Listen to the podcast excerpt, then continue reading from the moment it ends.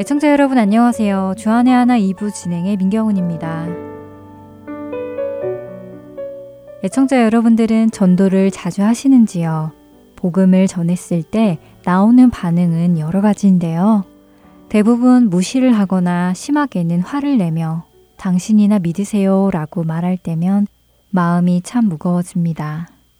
또 반면에 이런 전도를 통해서 하나님을 믿게 되는 많은 사람들도 있습니다. 이런 것을 보면 역시 구원의 주체는 하나님이시다라는 것을 다시 한번 느끼게 됩니다. 성경 속에서도 죄악의 길에서 회심하여 하나님께로 돌아오는 인물들이 있는 반면에 끝까지 하나님을 거부하는 인물들도 있습니다.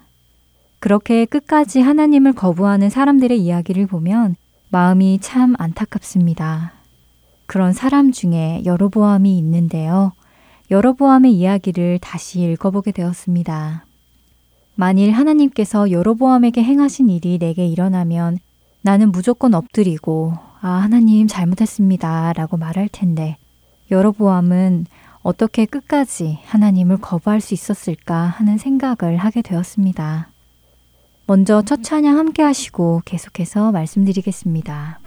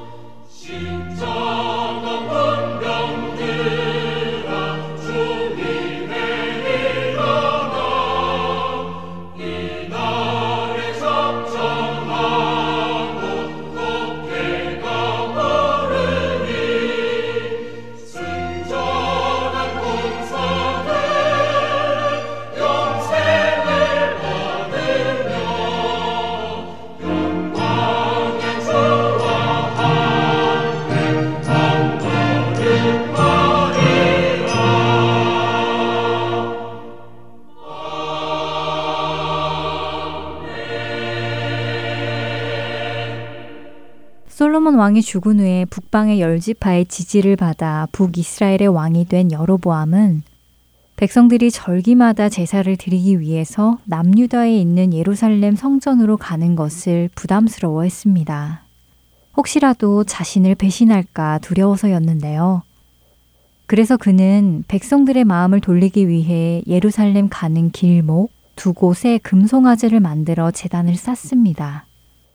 하나는 남쪽 베델에 두고 하나는 북쪽 단에 두어 예루살렘 성전까지 가지 말고 그곳 재단에서 금송아지에게 경배하라고 그들을 미혹했지요. 또한 그는 레위 자손이 아닌 보통 백성들로 제사장을 삼아 제사를 드리게까지 했는데요.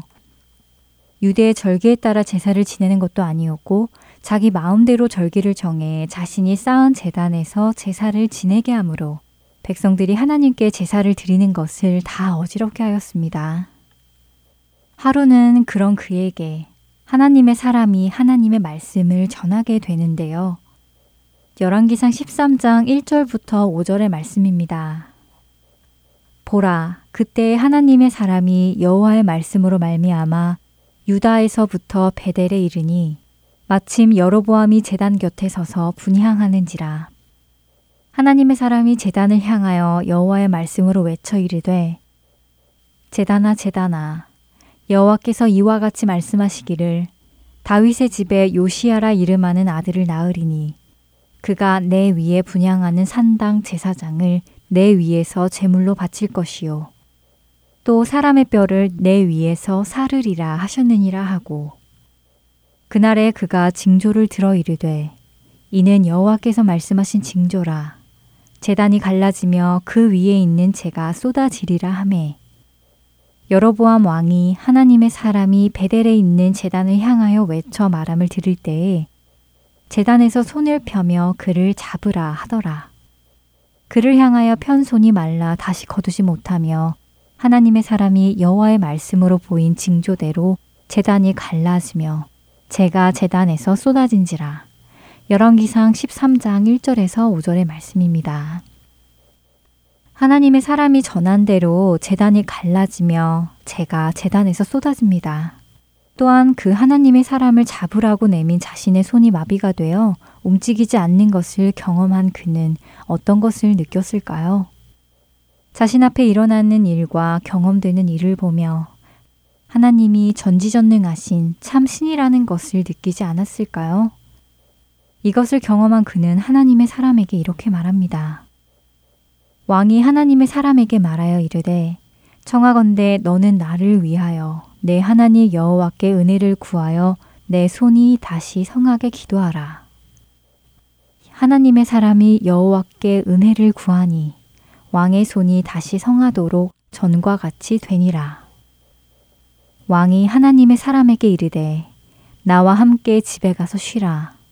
내가 내게 예물을 주리라. 같은 장 6절과 7절의 말씀입니다.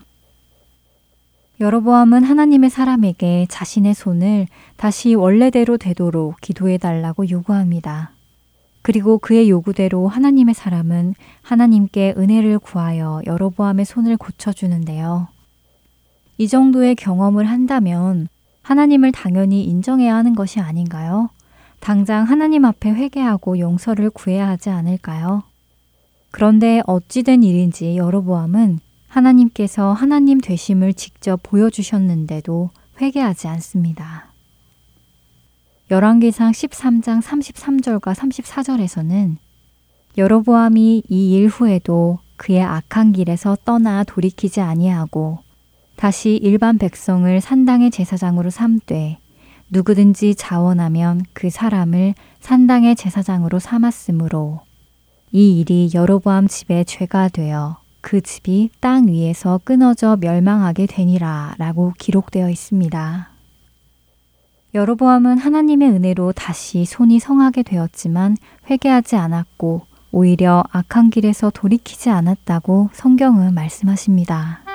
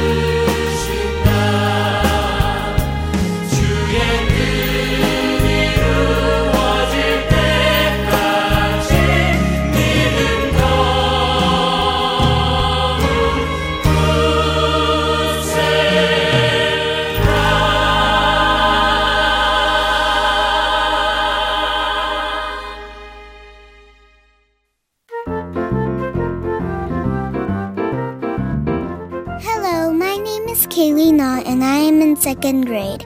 I am going to read Mark chapter. Hello, my name is Joshua Moon, and I am in fifth grade, and today we're going to be reading Mark chapter 7. 자녀들과 함께 성경을 읽는 Let's Read the Bible은 자녀들이 직접 참여하는 프로그램입니다. 거리에 상관없이 스마트폰만 있으면 어디서든 녹음하여 참여할 수 있는 Let's Read the Bible. 여러분의 자녀들과 손자, 손녀들도 참여해 보라고 하세요.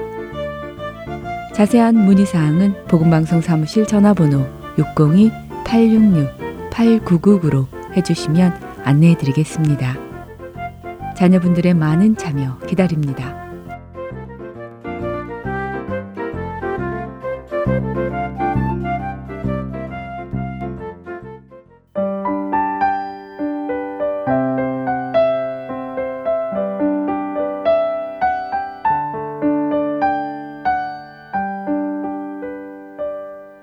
계속해서 김민석 아나운서가 낭독해드리는 오스왈드 챔버스의 묵상집 주님은 나의 최고봉으로 이어집니다.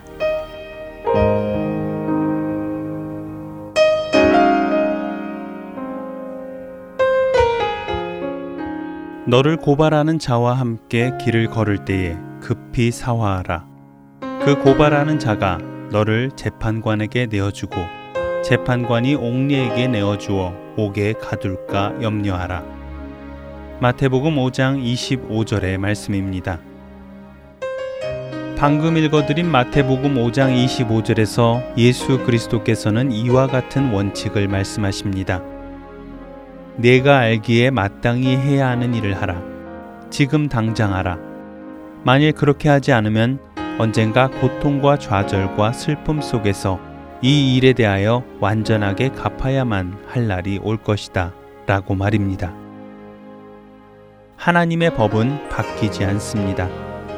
따라서 이 원칙에서 벗어날 길은 없습니다. 예수님의 가르치심은 우리가 어떠해야 하는지를 직설적으로 말씀하고 계십니다. 자신의 원수 앞에서 자신의 권리를 주장하는 것은 자연스러운 것입니다. 그러나 예수님께서 말씀하시는 것은 자신의 원수에게 자신의 빚진 것을 지불해야 하는 것은 영원과 관련된 시급한 일이라는 것입니다. 주님의 관점에서는 내가 그에게 속았는지 아닌지가 중요한 것이 아닙니다. 중요한 것은 내가 그를 속이지 않은 것입니다. 여러분은 여러분의 권한을 주장하고 계십니까? 아니면 주님 보시기에 여러분이 다른 이에게 빚진 것을 지불하려고 애쓰고 계십니까? 그 일을 당장 하십시오. 지금 심판대 앞에 서 보십시오. 특별히 도덕적이고 영적인 문제라면 더 빨리 해결해야 합니다. 그렇지 않으면 다시는 그 문제를 해결할 기회가 없을 수도 있습니다.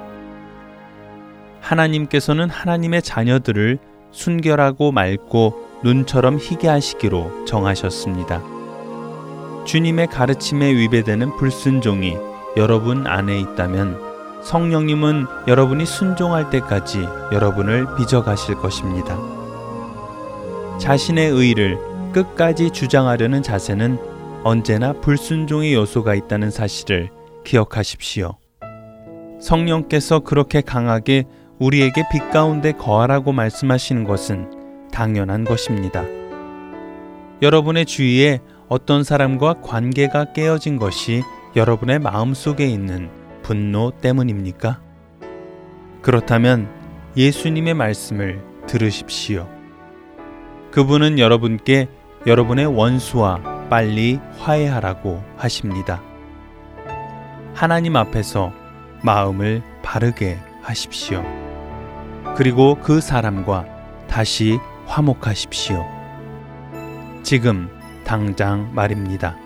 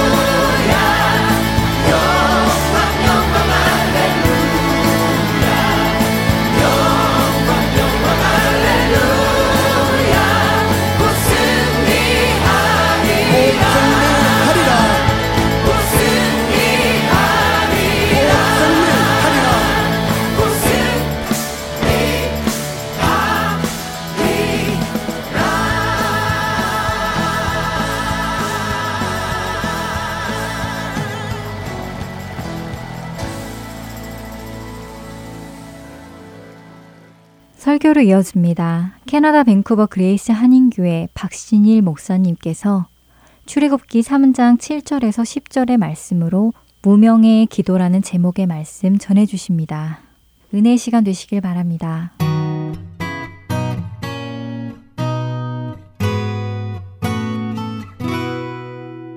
오늘 나눌 말씀은 출애굽기 3장 7절로 10절에 있는 말씀 무명의 기도라는 제목으로 말씀을 나누려고 합니다. 하나님 말씀을 제가 봉독해 드리도록 하겠습니다. 출애굽기 3장 7절로 10절입니다.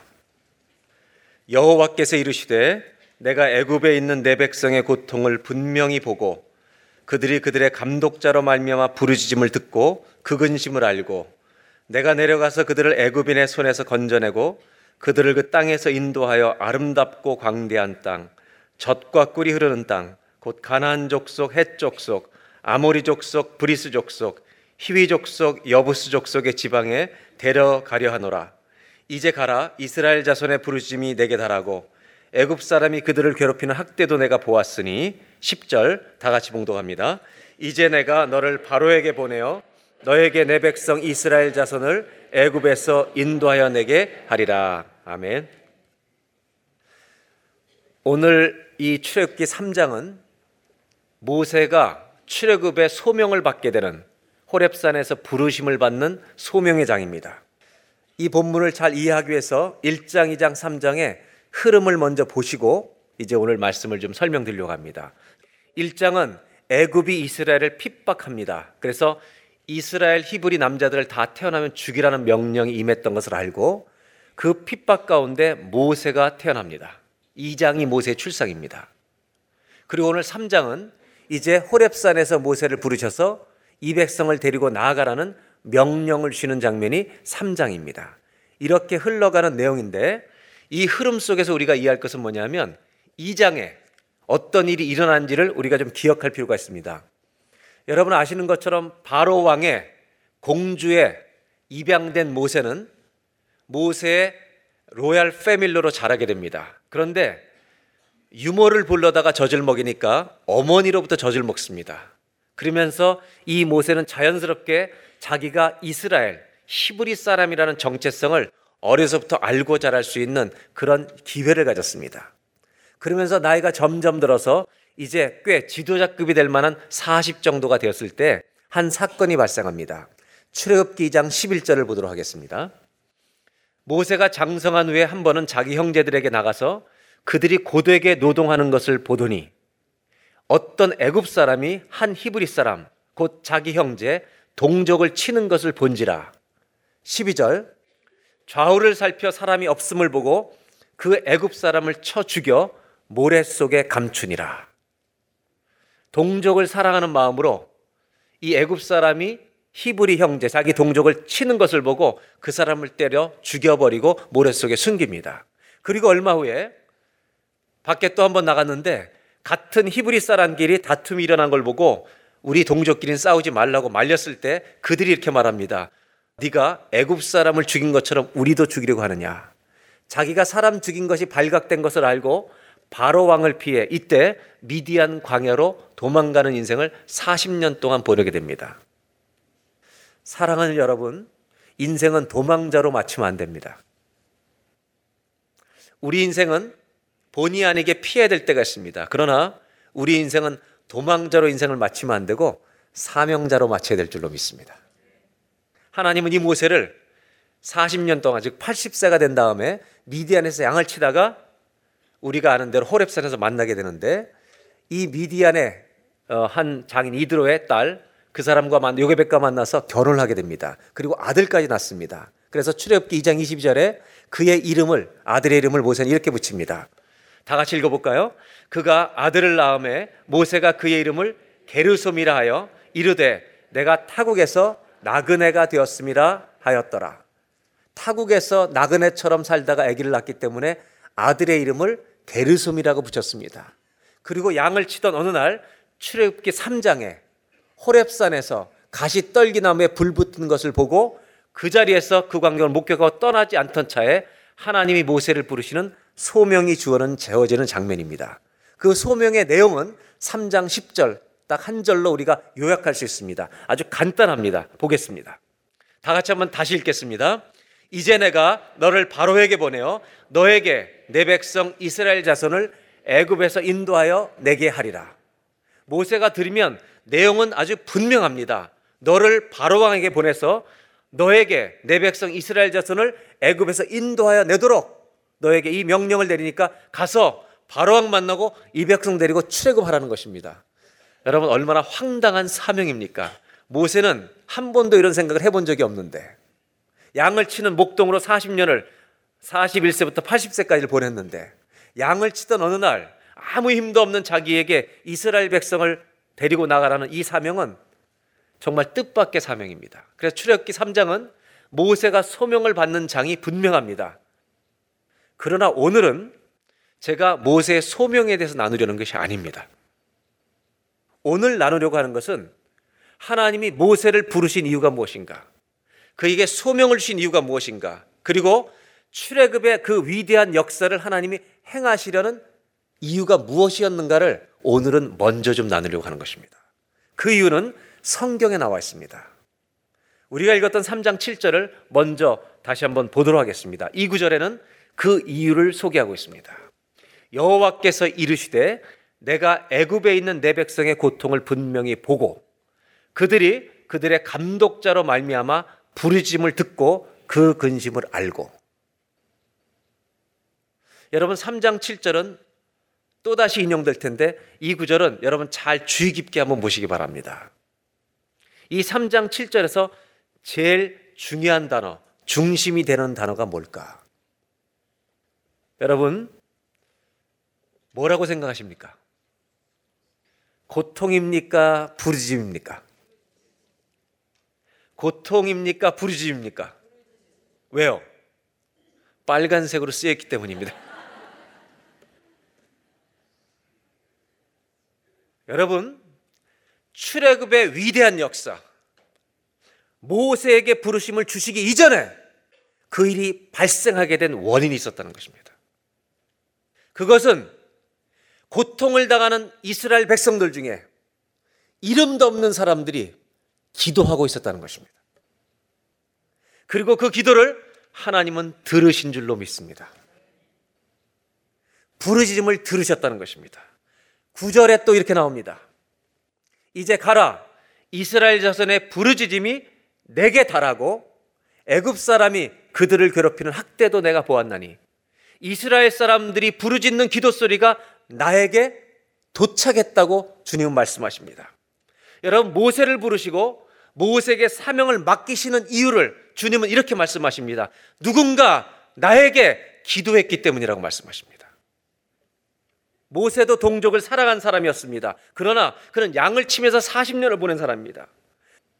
그럼에도 불구하고 하나님 모세에게 사명을 맡기신 이유는 오늘 3장 7절 9절을 보니까 이름도 등장하지 않는 무명의 수많은 사람들의 기도에 하나님이 들으시고 하나님은 모세에게 사명을 주시고 출애굽 40년의 위대한 역사를 시작하신 줄로 믿습니다.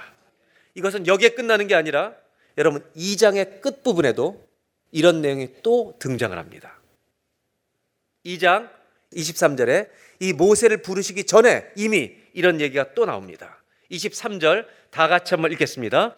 여러 해 후에 애굽 왕은 죽었고 이스라엘 자손은 고된 노동으로 말미암아 탄식하며 부르짖으니 그 고된 노동으로 말미암아 부르짖는 소리가 하나님께 상달된지라.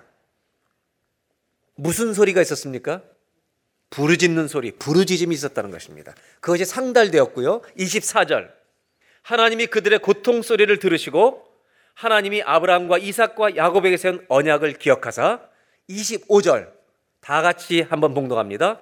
하나님이 이스라엘 자손을 돌보셨고 하나님이 그들을 기억하셨더라. 그 부르짖음을 들으시고 이스라엘 자손을 돌보시고 하나님이 그들을 기억하셨다고 말합니다. 다시 23절을 보겠습니다. 하나님은 출애굽의 역사를 행하시기 전에 모세에게 어떤 소명을 맡기시기 전에 이유가 있었다고 말하고 있습니다.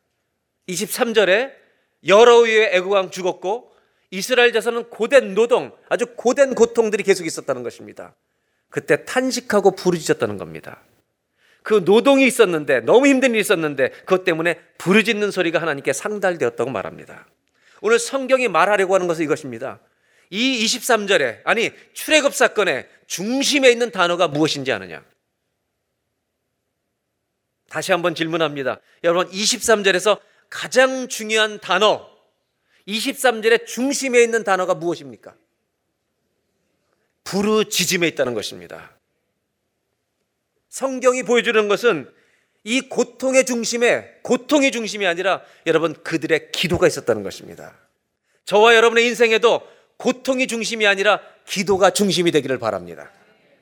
그 40년 출애굽 놀라운 위대한 역사를 하나님이 행하시는 그 뒤에 그 배후에 그 이후에는 여러분 이름 없는 사람들의 기도가 있었다는 것입니다.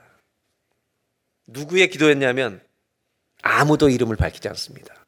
이름 없는 사람들의 무명의 기도였다는 것입니다. 하나님은 누가 기도하는지가 중요하십니다. 어떤 신분을 가졌느냐 이것이 아니라 누가 기도하고 있는가 기도하는 자에게 귀를 기울이실 줄로 믿습니다. 저는 이 이야기를 이제 오늘 우리에게 좀 가져오려고 합니다. 이 이야기를 이제 우리의 이야기로 우리는 말씀을 가져와야 합니다. 저와 여러분의 인생에는 우리를 묶고 있는 내 인생을 꽉 묶고 있는 우리 가정을 붙들고 있는 어려운 문제는 없습니까? 저는 살아갈수록 한 가지 소중한 걸 깨닫습니다. 문제는 수시로 밀려오고 있다는 것입니다. 가끔 오는 것이 아니라 이 문제가 끝나면 또 문제가 터지고 저 문제가 끝나면 이 문제가 터지고 혹시라도 우리 집은 요즘 그 문제가 안 온다고 생각하는 분이 있다면 오늘부터 시작됩니다. 맞습니까, 여러분? 문제는 끊임없이 옵니다. 저도 이렇게 아내랑 살면서 생각해 보면 저는 약간 예수 안 믿는 사람으로서 만약 평가한다면 예수님 없이 생각해도 저는 약간 긍정적인 편입니다. 그리고 약간은 낙천적인 편입니다. 제 아내도 그런 편입니다. 그러나 자녀를 키워가면서 제가 배운 건 뭐냐면 아빠가 염려가 많을까요? 엄마가 염려가 더 많을까요? 보편적으로 어머니가 염려가 더 많습니다. 남자가 염려가 많아진다는 것은 갱년기가 왔다는 말입니다. 제 아내도 부지런히 염려합니다. 그래서 여러분 성경 말씀을 데살로니가 전서를 이렇게 바꾸면 재밌습니다. 항상 염려하라. 쉬지 말고 염려하라. 범사에 염려하라. 이런 그리스도 예수 안에서 너희를 향하신 하나님의 뜻이 아니니라. 그렇죠. 고마운 거는 제 안에도 염려를 그렇게 하지만 염려하고 기도하더라는 겁니다. 기도 끝나면 또 염려하고. 제가 목회를 해보면서 그걸 많이 느껴요. 이 은사가 있는 분들이 있어요. 저는 오늘 이 말씀을 읽으면서 우리의 문제를 좀 가져왔으면 좋겠어요. 우리의 문제는 계속 오긴 하는데 수학 공식처럼 안 풀린다는 겁니다. 우리가 알고 있는 방법으로 안 풀린다는 것입니다. 그렇기 때문에 안 풀리기 때문에 고난이 문제가 중심이 될 때가 있다는 것입니다. 오늘 이 말씀을 통해서 하나님이 우리에게 질문하시는 것 이것입니다. 너희 가정은 고난이 중심이냐, 기도가 중심이냐? 여러분 우리가 부르짖는 순간 하나님 우리 가정이 아프고 힘이 듭니다. 기도하는 순간 고통이 중심이 되는 것이 아니라 기도가 중심이 될 줄로 믿습니다. 저와 여러분의 인생에도 여러분 낙심이 중심이 아니고 두려움이 중심이 아니고 여러분 원망이 중심이 아니라 기도함으로 말미암아 고난 속에 기도가 중심이 되는 가정을 이루어 가시기를 주의 이름으로 축복합니다. 그럼 한 가지 더 생각해 볼겠습니다. 어떤 사람이 기도합니까? 누가 기도합니까, 여러분? 왜 기도합니까? 여러분, 누가 기도하는지 아십니까? 누가 기도합니까? 사랑하는 여러분, 믿음이 있는 사람이 기도할 줄 믿습니다. 믿기 때문에 기도하는 것입니다. 하나님을 믿기 때문에 부르짖는 것입니다, 여러분. 믿는 자는 기도할 줄로 믿습니다. 아무리 믿음이 조각나 있어도 믿음 있는 자는 어려울 때 부르짖을 줄로 믿습니다. 오늘 이 예배가 저와 여러분의 가정에 고통이 중심이 되는 것이 아니라 기도가 중심이 돼서 우리 가정에 하나님이 중심이 되시는 것을 회복하는 예배가 되기를 주의 이름으로 축원합니다. 오늘 첫 번째로 나누고 싶은 게 이것입니다. 한번 따라하시죠. 믿음은 기도를 낳습니다. 여러분 믿는 자가 기도하는 것입니다. 믿기 때문에 기도하는 것입니다.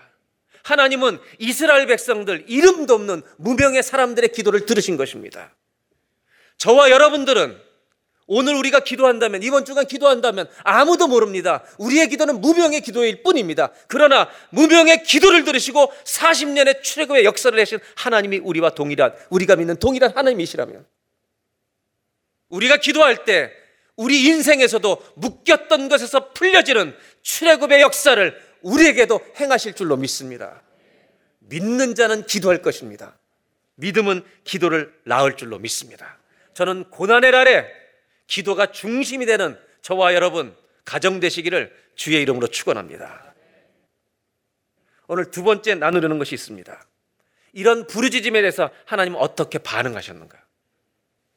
3장 8절. 8절에 보면 하나님이 마치 그 부르짖음을 들으신 다음에 하나님이 사람이신 것처럼 우리에게 말씀하십니다. 뭐라고 말씀하시면 내가 내려가서 여러분 하나님이 우리에게 내려오시겠다는 것입니다.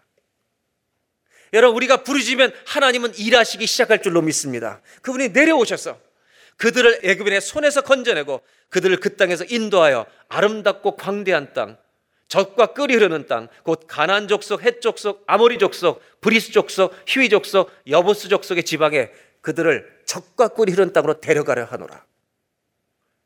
10절. 이제 내가 너를 바로에게 보내어 너에게 내 백성 이스라엘 자손을 애굽에서 인도하여 내게 하리라. 여러분 하나님이 우리 위해서 내려오시겠다는 것입니다. 그리고 2장 25절에는 우리가 23절로 25절에도 들으셨다는 얘기 나오잖아요. 25절에 이런 말씀이 나옵니다. 우리가 아까 읽었던 말씀인데 다시 한번 다 같이 한번 읽겠습니다.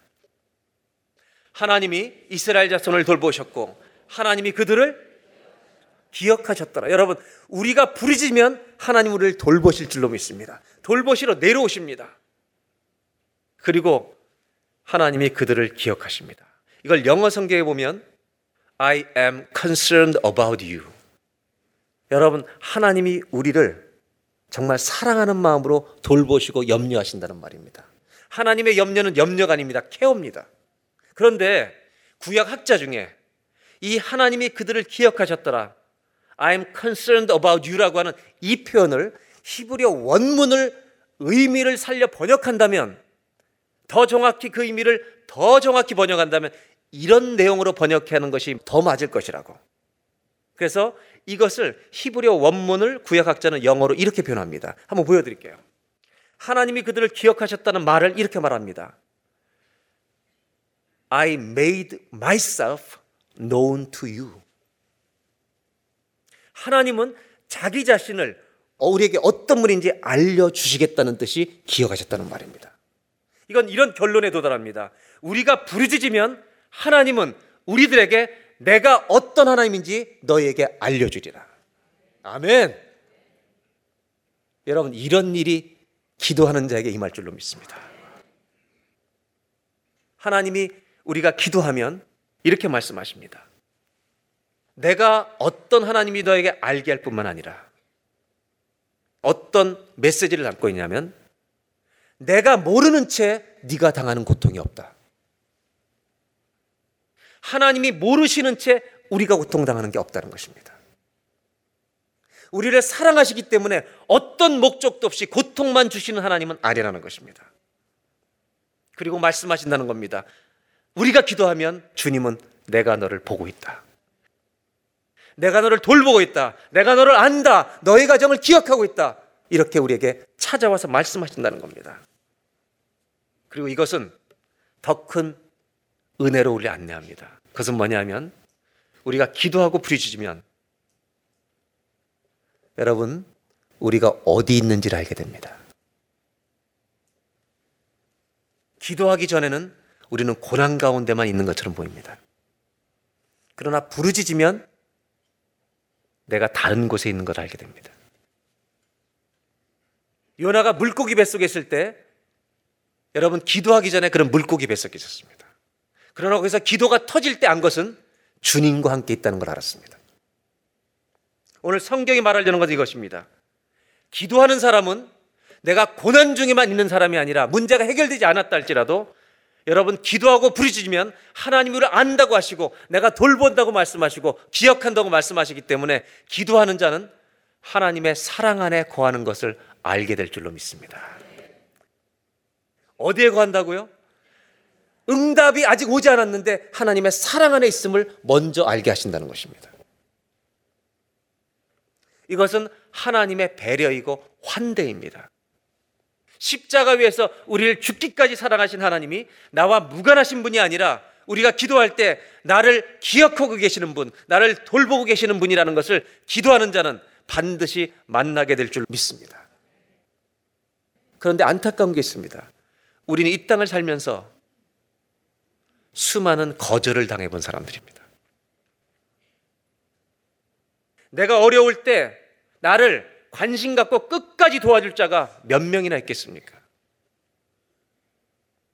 그래서 우리는 이 세상에서 어려울 때 도움을 요청하지만 많은 거절을 당해본 사람들입니다. 그래서 심지어 부탁도 못 해본 사람들입니다. 그래서 어쩌면 우리는 기도할 때도 하나님 앞에 나아갈 때도 하나님이 듣지 않으실까봐 우려하는 내 모습을 가지고 어쩌면 우리는 기도하고 있을 때가 있는지도 모른다는 것입니다. 그러나 하나님은 오늘 분명히 말씀하십니다. 네가 기도하면 내가 어떤 하나님인지 알게 되리라. 이 말씀을 해주고 싶으신 것입니다. 여러분 고난 안에 거하고만 있지 마시고 기도함으로 말미암아 하나님의 사랑 안에 거하고 있음을 깨닫는 축복이 있기를 주의 이름으로 기원합니다. 헨리 나웬이란 분은 이것을 이렇게 얘기합니다. 사랑이라고 하는 것, 환대라고 하는 것은 사랑한다고 하는 것, 환대라고 하는 것은 사람을 즉시 바꾸는 것이 아니라 그 사람 마음 안에 변화가 일어날 수 있는 여백을 만들어주는 것이다. 여러분, 하나님이 사랑한다는 걸 아는 사람은 이제 응답받을 준비가 된다는 것입니다. 식물을 누가 억지로 자라게 할 수 있겠습니까? 그러나 성장을 방해하는 잡초와 돌은 제거할 수 있는 것처럼 거절당하는 것을 두려워하는 우리들의 마음에 변화가 일어나도록 하나님은 이렇게 먼저 말씀하십니다. 내가 너를 돌보고 있다. 내가 너를 기억하고 있다. 부르짖는 사람들, 기도하는 사람들에게 하나님은 사랑으로 말씀해 주실 줄로 믿습니다.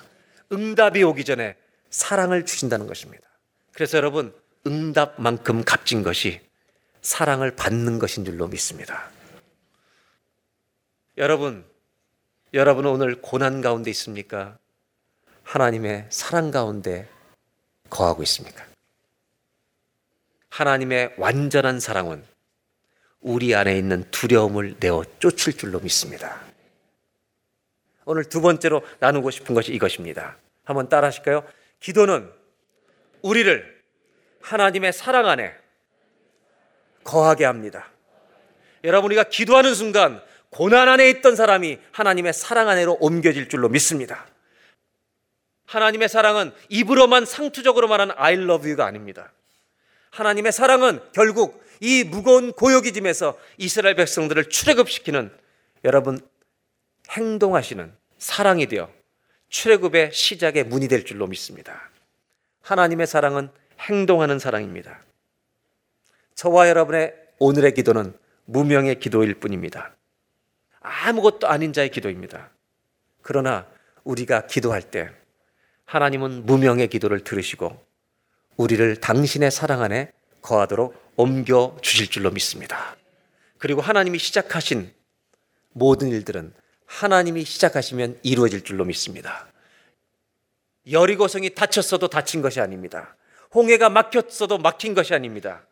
하나님이 여실 줄로 믿습니다. 기도하는 사람은 하나님이 행하시는 역사를 반드시 보게 될 줄로 믿습니다. 그래서 신명기 29장 5절에 여러분 모세는 40년의 광야를 다 건넌 후에 이렇게 말합니다. 다 같이 한번 읽겠습니다. 주께서 40년 동안 너희를 광야에서 인도하게 하셨거니와 너희 몸에 옷이 낡아지지 아니하였고 너희 발에 신이 헤어지지 아니하였으며 여러분 하나님은 사랑으로 40년 동안 이들의 옷이 낡아지지 않도록 그들의 신이 헤어지지 않도록 기도하는 저희들을 평생토록 사랑으로 인도하실 줄로 믿습니다. 여러분, 기도하는 사람은 하나님의 사랑 안에 거하고 있는 자신을 발견하게 될 줄로 믿습니다. 마지막으로 나누고 싶은 게 있습니다.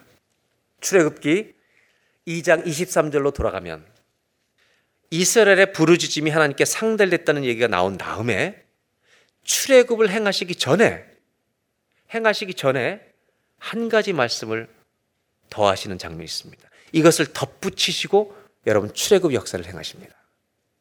그래서 이 24절 중간에 있는 말씀이 중요합니다. 한번 24절을 보겠습니다. 하나님이 그들의 고통 소리를 들으시고 출애굽을 바로 행하신 게 아니라 이 말씀을 넣어두셨습니다. 하나님이 아브라함과 이삭과 야곱에게 세운 그의 언약을 기억하셨다는 것입니다. 여러분 하나님은 응답과 출애굽의 역사를 행하시기 전에 뭐를 먼저 기억하셨다고요? 언약을 기억하셨다는 겁니다. 아브라함, 이삭, 야곱이란 말은 제일 먼저 아브라함에게 하신 언약이 흘러가고 있는 것입니다. 아브라함에게 하신 언약을 주님이 펼치셔서 이 언약을 기억하셨다는 것입니다. 하나님 알고 계셨는데 이걸 우리로 알게 하시도록 이 언약을 먼저 꺼내셨다는 것입니다. 그럼 우리는 아브라함에게 하신 언약이 뭔지를 가봐야 합니다. 창세기 15장에 가면 하나님이 아브라함에게 주신 언약이 나옵니다. 한번 보도록 하겠습니다.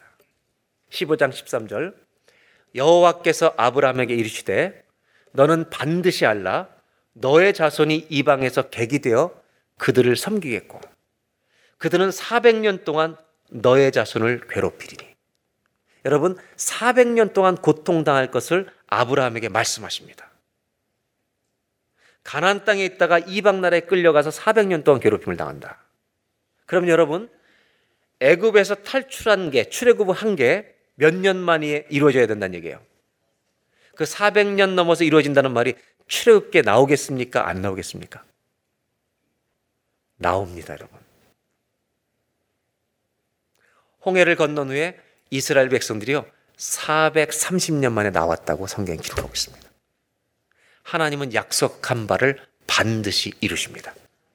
14절 그들이 섬기는 나라를 내가 하나님이 징벌하시겠고 그 위에 너의 자손이 큰 재물 이끌고 나오리라.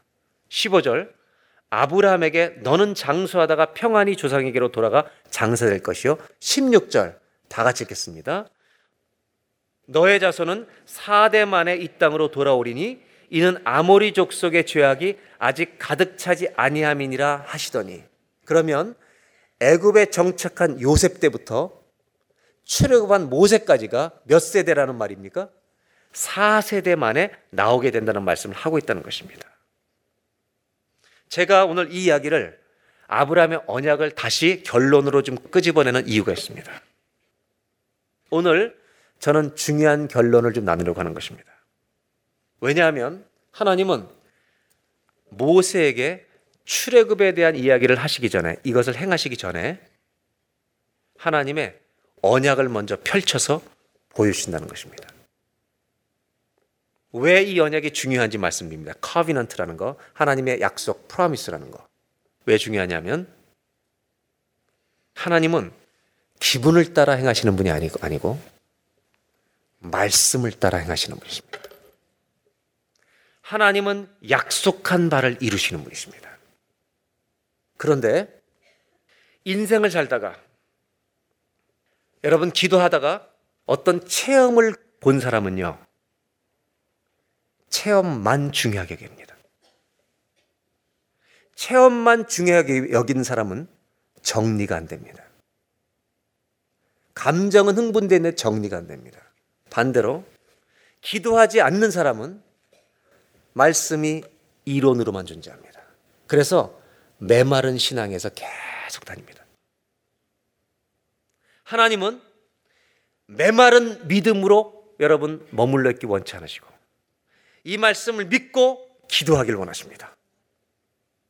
기도하면 체험을 주시는데 이 체험을 주실 때 하나님은 체험보다 뭘 먼저 말씀하시냐면 내가 이런 하나님이란 언약을 우리에게 보여주십니다. 그래서 우리로 하여금 이 체험을 한 사람은 감정에 흥분돼 있지 말고 우리 하나님이 어떤 분인지 어디로 다시 돌아가게 하냐면 말씀으로 돌아가게 하실 줄로 믿습니다. 그래서 우리는 메마른 신앙도 아니고 이론과 지식만 갖고 있는 것도 아니고 체험만 있는 사람도 아니고 이 체험이 말씀 하나님이 어떤 분이시기 때문에 이런 일을 하셨는지 다시 말씀으로 돌아가는데 그것이 중요한 이유는 하나님 말씀은 살아있고 운동력이 있어서. 좌우의 날쌘 검보다도 예리해서 이 말씀을 붙드는 자에게 심령, 관절, 골수까지 찔러 쪼개는 역사를 오늘도 행하시기 때문에 하나님 우리에게 체험한 자는 반드시 어디로 돌아가도록 말씀으로 돌아가서 하나님이 어떤 분인지 똑바로 알고 믿도록 흥분하고 믿지 않도록 균형을 가지도록 하나님은 언약을 기억나게 하셨다는 것입니다. 민수기 23장 19절에 우리가 잘 아는 말씀이 있습니다. 하나님은 사람이 아니시니 거짓말을 하지 않으시고 인생이 아니시니 후회가 없으시도다. 어찌 그 말씀하신 바를 행하지 않으시며 하신 말씀을 실행하지 않으시랴. 저는 우리 성도님들에게 부탁합니다. 하나님의 말씀을 이론만 가지고 있는 자가 되지 말고 이 말씀은 살아있고 운동력이 있어 이 말씀 붙들고 기도하면 하나님이 일하실 줄로 믿습니다. 그리고 그 체험을 했으면 체험이 전부인 것처럼 붙들고 있지 말고 다시 말씀으로 돌아와서 어떤 하나님이 님이시기에 이런 일을 행하셨는가 그 하나님을 찬양하는 감사하는 저와 여러분 되시기를 주의 이름으로 축원합니다. 그래서 오늘 마지막으로 결론 이것입니다. 한번 따라 하실까요? 응답은 우리를 말씀으로 돌아가게 합니다. 하나님의 체험, 하나님의 응답을 받은 사람은 어디로 돌아갑니까? 말씀으로 돌아갈 줄로 믿습니다. 하나님이 이런 분이기 때문에 이런 일을 행하셨구나. 그런데 체험만 붙들고 있으면 엉뚱한 믿음을 가지게 됩니다. 자기 멋대로의 믿음을 가지게 되는 겁니다. 사랑하는 여러분, 말씀으로 돌아가시기를 주의 이름으로 축원합니다. 체험이 없는 분은 기도로 돌아가시기 바랍니다. 기도하면 응답 받을 줄로 믿습니다. 아멘입니까? 누가 기도한다고요? 믿음 있는 사람이 기도할 줄로 믿습니다. 아멘입니까? 기도하는 사람은 내가 고난 중에 있는 것이 아니라 어디 안에 있다고요? 하나님의 사랑 안에 있는 줄로 믿습니다. 그 하나님의 사랑 안에서 응답을 받은 사람은 여러분 어디로 돌아간다고요? 말씀으로 돌아갈 줄로 믿습니다. 그래서 시편에 136편 12절로 16절까지 이 하나님의 출애굽의 사건을 이루었던 모든 것들을 시편은 찬송으로 노래하고 있습니다. 그것이 우리에게 말씀이 되어 있습니다. 제가 읽어 드릴 텐데 이제 12절부터 16절까지 읽어 드릴 텐데 여러분 이 말씀을 들으면서 어떤 단어든지 어떤 구절이든지 오늘 저 말씀이 우리 가정에 내 인생에 이루어지길 원합니다. 그러면 여러분 어떤 단어지 관계없이 아멘으로 여러분 고백하시기 바랍니다. 그 일이 여러분 가정에 일어날 줄로 믿습니다. 저는 읽겠습니다. 여러분은 아멘하고 싶은 데서 아멘하는 겁니다. 강한 손과 표신팔로 인도해내신 이에게 감사하라. 그 인자하심이 영원함이로다. 홍해를 가르신 이에게 감사하라. 그 인자하심이 영원함이로다. 이스라엘을 그 가운데로 통과하게 하신 이에게 감사하라. 그 인자하심이 영원함이로다. 바로와 그의 군대를 홍해에 엎드러 뜨리신 이에게 감사하라. 그 인자하심이 영원함이로다. 16절은 다 같이 읽겠습니다. 그의 백성을 인도하여 광야를 통과하게 하신 이에게 감사하라. 그 인자하심이 영원함이로다. 아멘. 16절을 다시 한번 읽겠습니다. 인도하여 광야를 통과하게 하신 이에게 감사하라. 그 인자하심이 영원함이로다. 아멘. 아멘. 아멘. 아멘입니까? 한 번 더 읽어볼까요? 왜 읽을 거냐면 오늘 여러분 가정에 묶인 모든 문제들이 끊어지는 출애굽의 예배가 되시기를 주의 이름으로 축원합니다. 6월절이 일어나시길 바랍니다. 모든 묶인 것들은 끊어질지어다. 16절을 읽고 아멘을 세 번 하는 겁니다. 시작. 그의 백성을 인도하여 광야를 통과하게 계신 이에게 감사하라. 그 인자하심이 영원함이로다. 아멘. 아멘. 아멘. 여러분 제가 마지막으로 질문 하나 할 겁니다. 이게 지금 시편 136편 12절로 16절입니다. 이스라엘 백성은 이 고백이 있고 이 노래가 있었습니다. 오늘 저의 마지막 질문 이것입니다. 여러분의 가슴에 이 말씀이 있습니까? 여러분의 심장에 우리 가정을 홍해를 가르게 하신 에게 감사하라는 말씀이 살아 있습니까? 없다면 기도하십시오. 이 말씀이 여러분의 말씀이 될 줄로 믿습니다. 우리 다 같이 오늘 우리 가정에 6월절이 임하게 하시고 치료급이 오게 하여 주시옵소서. 오늘 하나님 묶인 것이 끊어지는 예배가 되게 하여 주옵소서. 주님을 만나는 예배가 되게 하여 주시옵소서. 지식으로만 머무는 신앙이 되지 않게 하여 주시고 살아있는 말씀 붙들고 기도하고 부르짖음으로 말미암아 하나님의 응답을 체험하는 저희가 되게 하여 주시옵소서. 그리고 주님을 체험한 다음에 다시 말씀으로 돌아가게 하여 주시옵소서. 우리의 가슴에 시편 136편이 우리에게도 살아있게 하여 주시옵소서. 홍해를 가르신 이에게 감사하라. 그의 인자하심이 영원함이로다. 아멘, 아멘, 아멘. 이 말씀이 우리에게 이루어지게 하옵소서. 예수님의 이름으로 기도합니다. 아멘.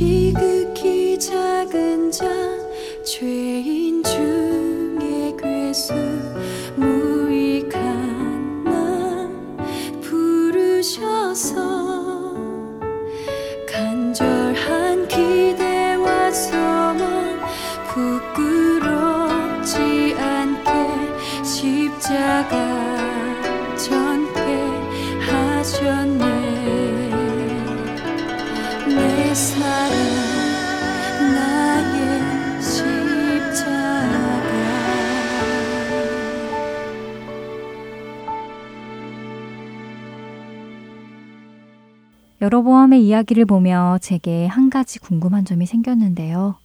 모든 것을 다 아시는 하나님은 여로보암이 결코 자신의 악한 길에서 떠나 돌이키지 않고 그의 죄로 인해 그 집이 땅 위에서 끊어져 멸망하게 될 것을 아셨을 텐데 왜 굳이 그에게 하나님의 사람을 보내 이적과 예언을 하게 하셨을까 하는 점이었지요. 왜 하나님은 그에게 하나님이 하나님이심을 보여주셨을까요? 왜 굳이 돌아서지도 않을 그에게 하나님께서는 하나님 되심을 나타내셨을까요? 만일 저라면 안 될 것을 알기에 시도조차 할 생각을 하지 않고 포기했을 것 같은데요. 감사하게도 하나님은 사랑의 하나님이셨습니다. 하나님은 악인이 죽는 것을 기뻐하지 않으시고 악인이 그 길에서 돌이켜 떠나 사는 것을 기뻐하신다고 에스겔서 33장 11절을 말씀하십니다.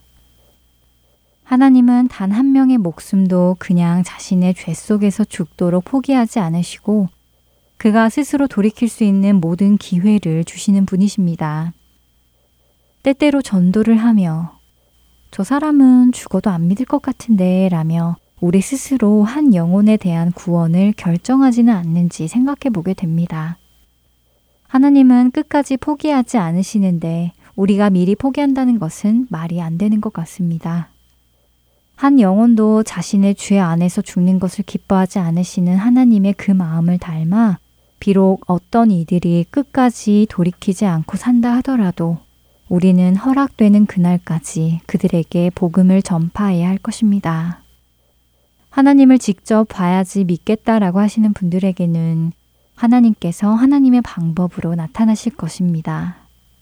우리들은 그들에게도 변함없이 말씀으로 복음을 전파해야 할 것입니다. 너는 말씀을 전파하라. 때를 얻든지 못 얻든지 항상 힘쓰라.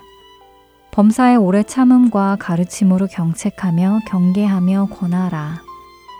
디모데후서 4장 2절의 말씀입니다.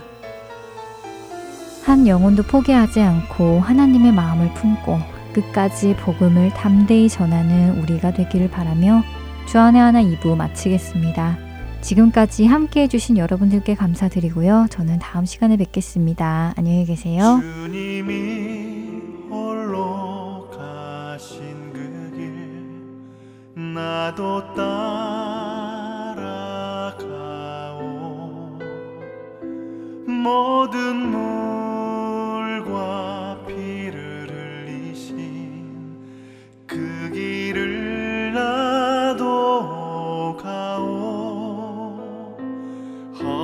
산도 나는 괜찮소. 바다 끝이라도 나는 괜찮소. 죽어가